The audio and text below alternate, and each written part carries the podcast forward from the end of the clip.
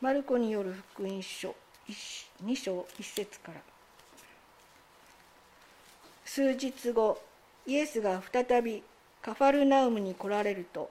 家におられることが知れ渡り大勢の人が集まったので戸口の辺りまで隙間もないほどになった。イエスが御言葉を語っておられると4人の男が中部の人を運んできた。しかし群衆に阻まれてイエスのもとに連れて行くことができなかったのでイエスがおられる辺りの屋根を剥がして穴を開け病人の寝ているとこを吊り下ろした。イエスはその人たちの信仰を見て中部の人に「来よあなたの罪は許される」と言われた。ところがそこに立法学者が数人座っていて心の中であれこれと考えた。この人はなぜこういうことを口にするのか。神を冒涜している。神お一人のほかに一体誰が罪を許すことができるだろうか。イエスは彼らが心の中で考えていることをご自分の霊の力ですぐに知って言われた。なぜそんな考えを心に抱くのか。中部の人にあなたの罪は許されるというのと起きて床を担いで歩けというのとどちらが優しいか。人の子が地上で罪を許す権威を持っていることを知らせよう。そして中部の人に言われた。私はあなたに言う。起き上がり床を担いで家に帰りなさい。その人は起き上がりすぐに床を担いで皆の見ている前を出て行った。人々は皆驚きこのようなことは今まで見たことがないと言って神を賛美した。はいありがとうございます。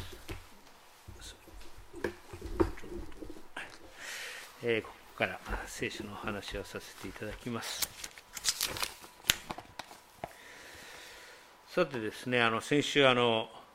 朝ドラでねあの荒瀬姉妹からも「見た!」って連絡がありましたけど薬師丸ひろ子さんがねあの麗しの白百合の花をこう、まあ、熱唱してたっていうのがあ結構クリスチャンのキリスト教会ではセンセーショナルな話題となって私もこれ旧賛美歌なんでねこれを皆さんに差し上げようと思ってこれあの歌詞だけ入れてありますあの僕も全然知らなかったんですけどもあの薬師丸ひろ子さんとうちの若菜さんと同級での年代で多摩川の出身なんですね。で多摩川の礼拝の中でよくこの「麗しの白百合」を歌ったまあ若菜さんのお父さんも好きだったなとか言ってあの亡くなる前に行った時もこの歌一緒に歌ったりですね。まあしたなっていうのをね。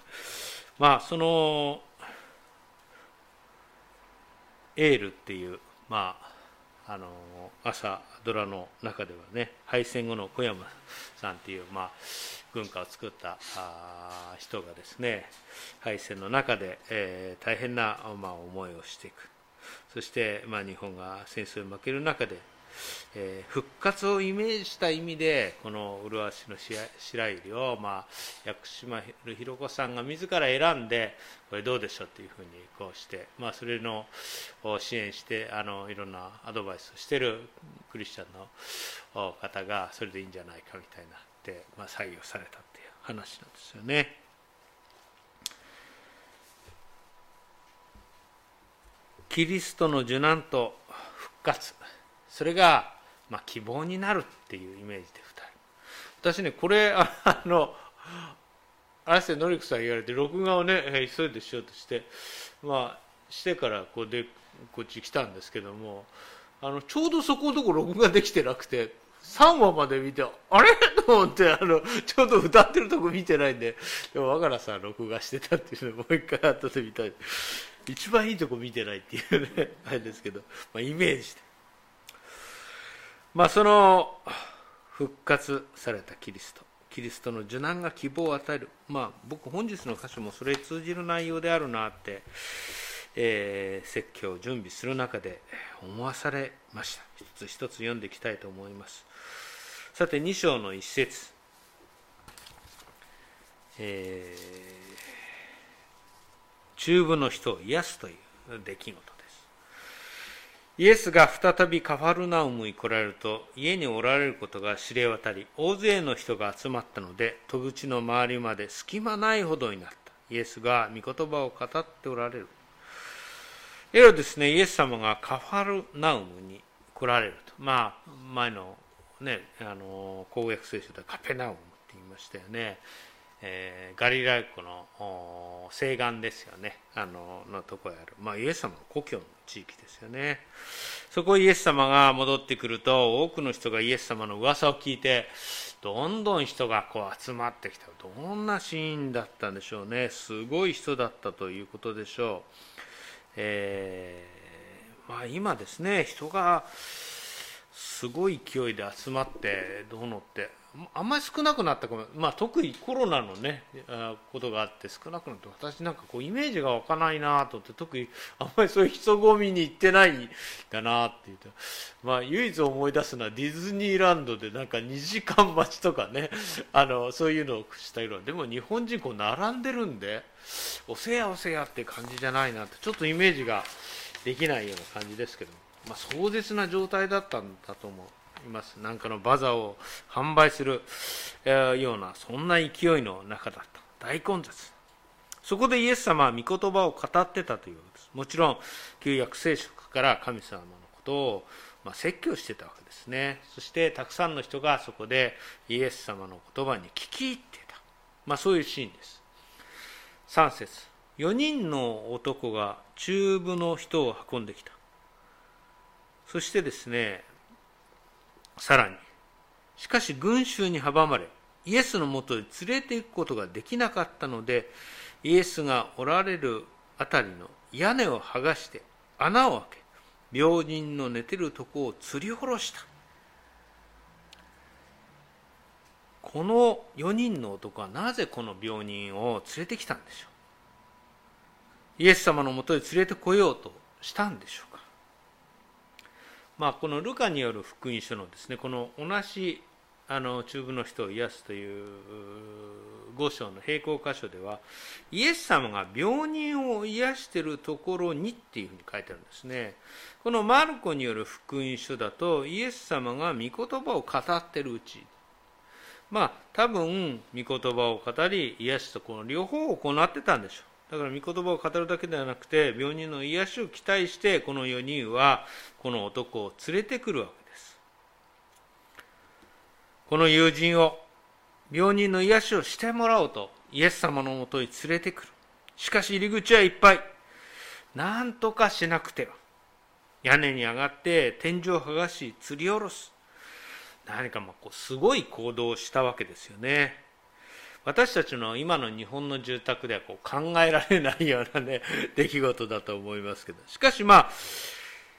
日本よりは当時のまあユダヤ社会ではやりやすい状況だったようであります。当時のガリラヤの家は屋根の上はこう比較的こう平ら。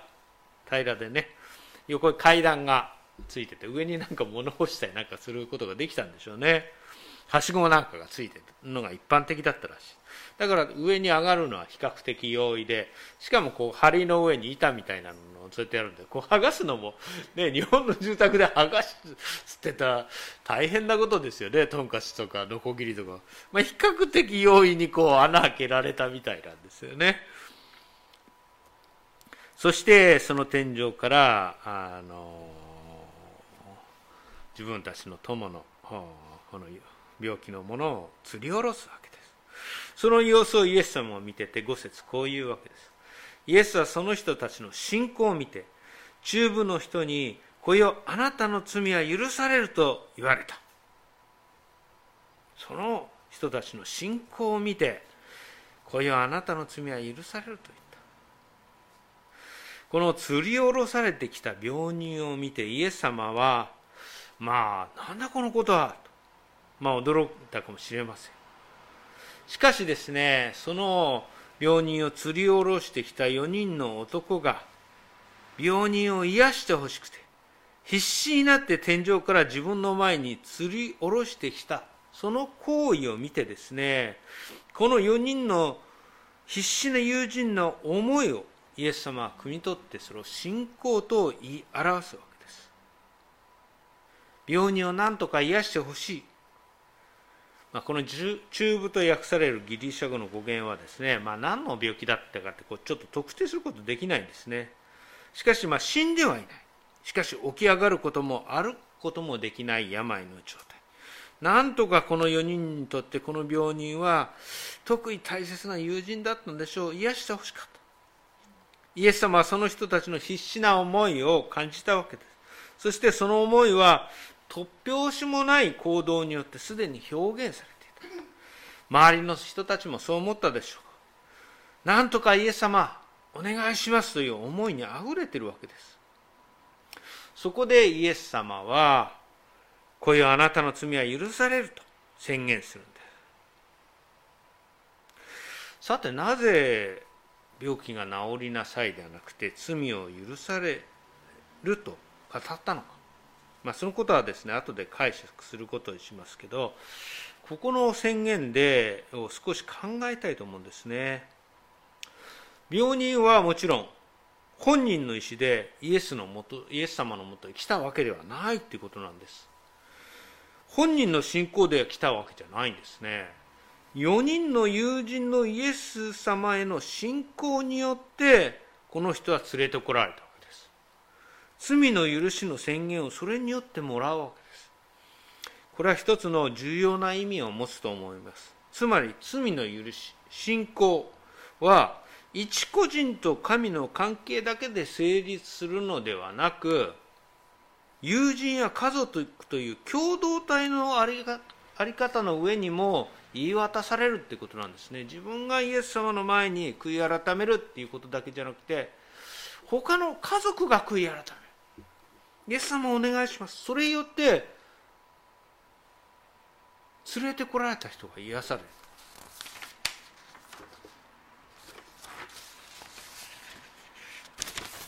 使徒行伝のですね16章に「CS を信じなさい。そうすればあなたも家族も救われるっていう、まあ、有名な言葉がありますけど、まあ、これ大切なんですね。例えば私たちのキリスト教会にとっては本人に代わって祈るっていうことが取りなしの祈りっていうことをします罪の許しや救いを願うことが意味を持つっていうことです本人が神様に申し上げるという伝達方法だけではなく本人が知らないうちでも家族が友人が教会の仲間が祈り申し上げることに意味があるということなんです。言うなれば私たちの共同体はまたこの4人と同じものだということなんです。4人が行ったように私たちの教会もするんだ。だからみんなでこう祈りを合わせるわけなんですね。私もですねあのこの職場の仲間のことを覚えてね毎日お祈りさせていただいてます。まあうちのねあのフレンドシップ朝日はもう今クリスチャン率だいぶ低下して9割8割9割ぐらいがもうクリノンクリスチャンの人ですけどもその人たちは別に信仰を持ってこう来てるわけじゃないです。けどでもその人たち一人一人のために信仰を持った者が祈ってくこれは大きな意味があるんだ。2章6節。ところがそこに立法学者が数人座っていて心の中であれこれと考えた。この人はなぜこういうことを口にするのか。神を冒涜してる。神の神お一人の他に一体誰が罪を犯すことができるだろうか。まあこれはどういうことでしょうか。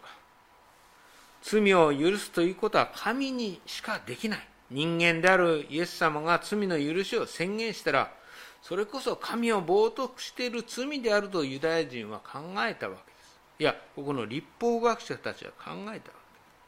民数記の15章にですねこういう言葉がある。死を冒涜するものでありその人は民の中から断たれる。彼は主の言葉を侮りその命令を破ったからで必ず断たれその罪を負う、まあ、こう旧約聖書書いてあるわけですね。だから立法学者たちの考えはまあ当然なわけです。罪の許しを宣言する人間イエス様に対して聖書の専門家たちは神を冒涜していると考えたわけです。しかしイエス様は立法学者たちがそう考えているのを素早く察知して次のようにこう言い返すわけですね。8節イエスは彼らの心の中で考えていることをご自分の霊の力ですぐに知って言われた。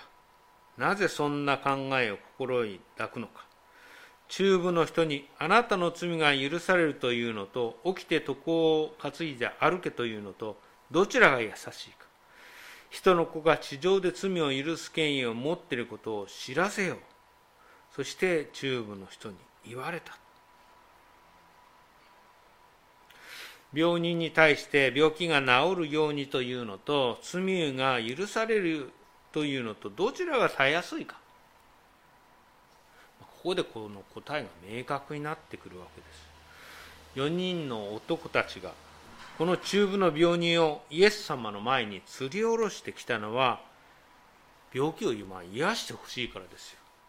しかしイエス様は病気の癒しではなくこういうあなたの罪は許されると宣言する。これは病人を連れてきた4人にとってどういうことなのかなと思ったのではないでしょうか。罪の許しの宣言ではなく病気を癒してくださいとイエス様に対して思ったんではないでしょうか。でもその答えがここに9節にあるわけです。あなたの罪が許されるというのと起きて床を担いで歩けというのとどちらが優しいか。人の子が地上で罪を許す権威を持っていることを知らせよう。病気が治って立ち上がりなさいというのはイエス様の力によれば容易であり周りの人にも分かりやすかったでしょう。4人のとこも周りの人たちもすぐ喜んだでしょう。しかしイエス様は自分がただ病気を治す医者や魔術師魔術師でないことをここで示すんですね。イエス様がこの世に来たのは罪の許しを告げるために来たということがここで明確になっているわけです。罪の許しの宣言をしにイエス様はこの世に来られたんです。これこそが重要なんです。イエス様が奇跡よりも先行して語った重要なテーマなんです。奇跡よりも先行してそれを語るんです。私はあなた言う起き上がり床を担いで家に帰りなさい。それは起き上その人は起き上がりすぐに床を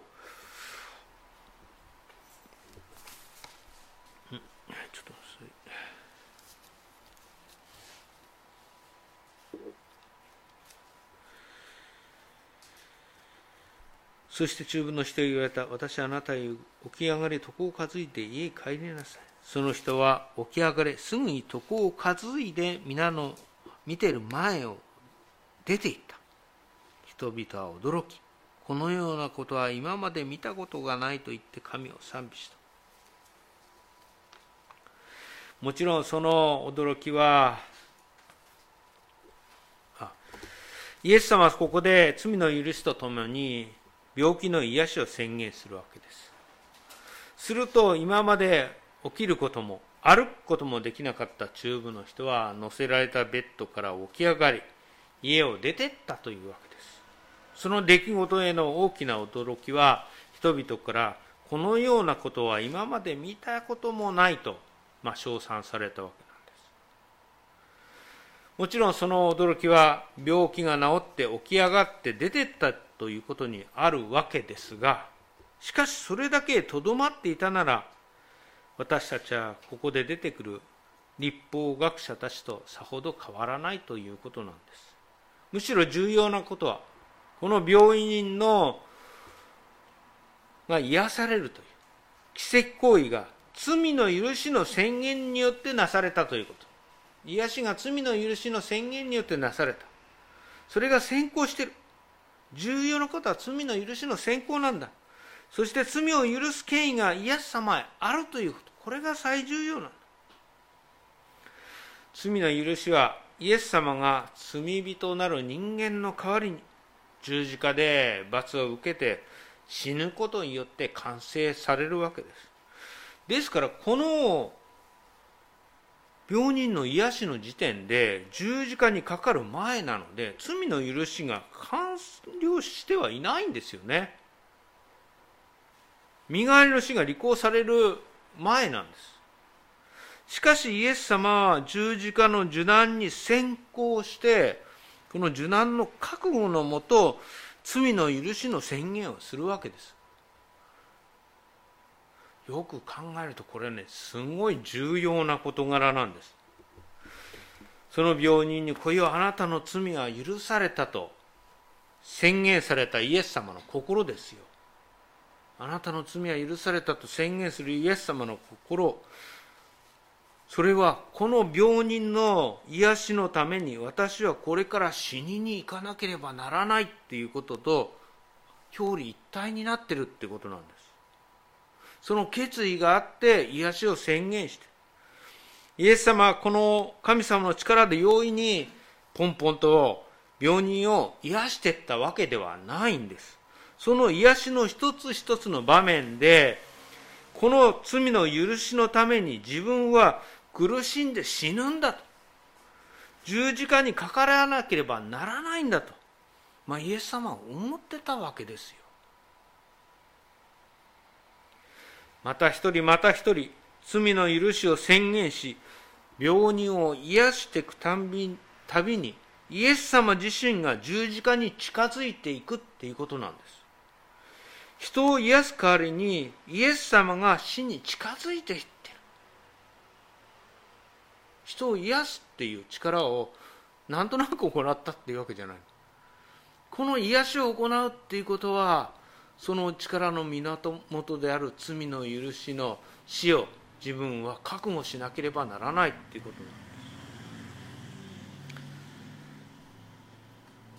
9節のあなたの罪は許されるというのと起きて床を歩けというのとどちらが優しいか。人の子が地上で罪を許す権威を持っていることを知らせよこの言葉にイエス様の悲痛な覚悟を私は感じました。どちらが優しいか。まあ、この「優しいか」というギリシャ語の語源は英語だと「まあ、イージー」ってこういうねあのどっちが簡単か。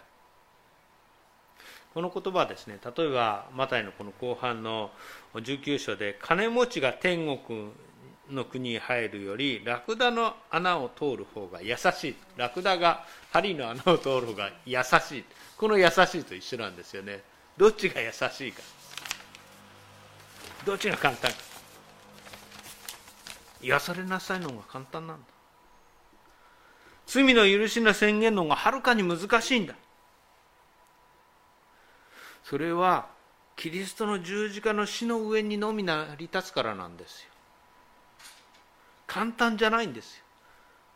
自分の死の代償をもってのみ成り立つ許しの宣言だから。これがあって初めて許しの行為が存在するわけです。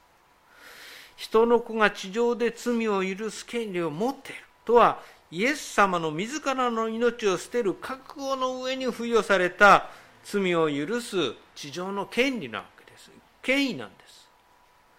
どうでしょうかね。もし私たちに人の罪あ人を病気を治す奇跡行為の力が与えられたとします。もし私たちにですよ。どんどん人を助けたいですよね。病気を治す力が。しかしではその人を癒すっていうことがその後数数週間後に自分自身が処刑されるっていう代価のもとに行われるとしたら私たちできますかね？私たちはその癒しの行為を行いますでしょうか？苦しんでる病人を癒してあげたい。しかしその癒しを行えばすぐ後に自分に死が待っている。しかもただの死ではなく拷問といる十字架の死が待ってるわけですよ。癒すことはできるんですよ。でもそれとともに自らが死の道へと導かれること。きっと誰もその癒しの力を自分の命と引き換えに行うことはしないでしょう。しかしそれを覚悟で罪の許しの宣言をする。病気の癒しを行った。それがイエス様だと。これが最重要なことなんだ。民衆が12節で最後にこのようなことは今まで見たことがないという。この見たこれを見た民衆は、まあ、感嘆したわけです。しかしそこへ集まった人たちのうちでどれだけの人が本当のイエス様の真意気持ちを理解することができたでしょう。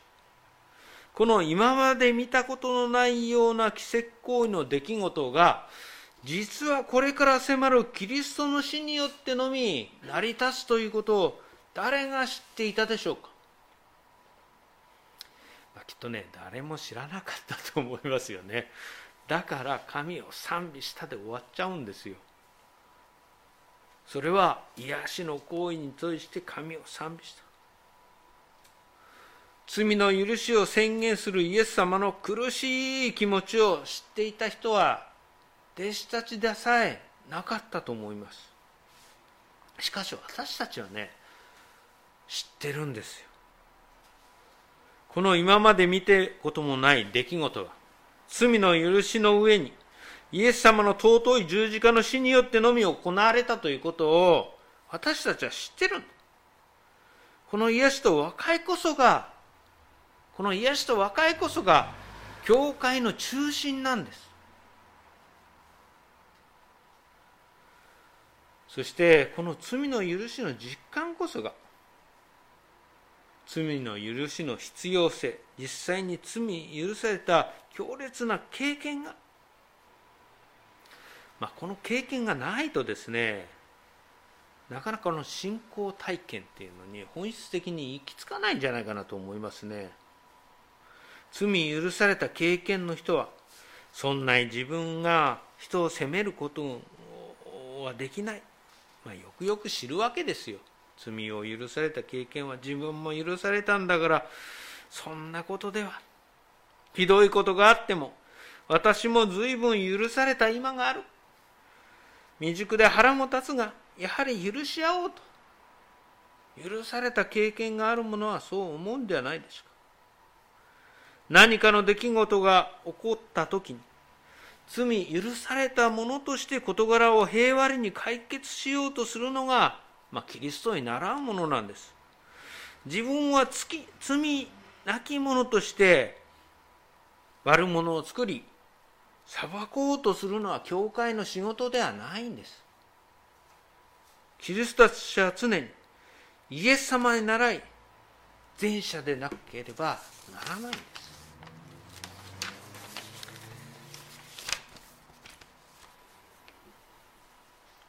まあ、麗しの白百合のお話をですね玉川の学園の麗しの白百合ささやきぬ昔。イエスのイエス君の墓よりいでまし昔。戦争のたくさんの人の死が日本死に日本がボロボロになった中でキリストの復活による再生を願うその思いを込めてこの賛美歌がを選んだんだと。白百合の花を見た時キリストの死と復活を思い起こして勇気を持ちなさいという意味なのでしょう。キリストによって持たされた罪のもたらされた罪の許しの背後にはキリストの受難があるんです。キリストの苦しみがあるんです。あのゴルゴダの坂の上に私たちの許しと癒しがあるということなんです。その罪の許しを信じる者は戦火で滅びた国のような上にも罪の許しと復活の希望を示すんです。私たちキリスト者にとっていや全人類にとって白百合ならぬキリストの十字架を思い起こすために白百合ならぬキリストの十字架を思い起こすたびに自らが許されたものであること。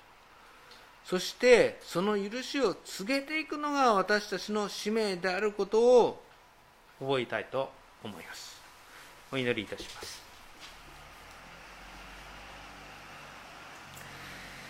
神様あなたの皆を賛美します。イエス様が病人を癒すたびに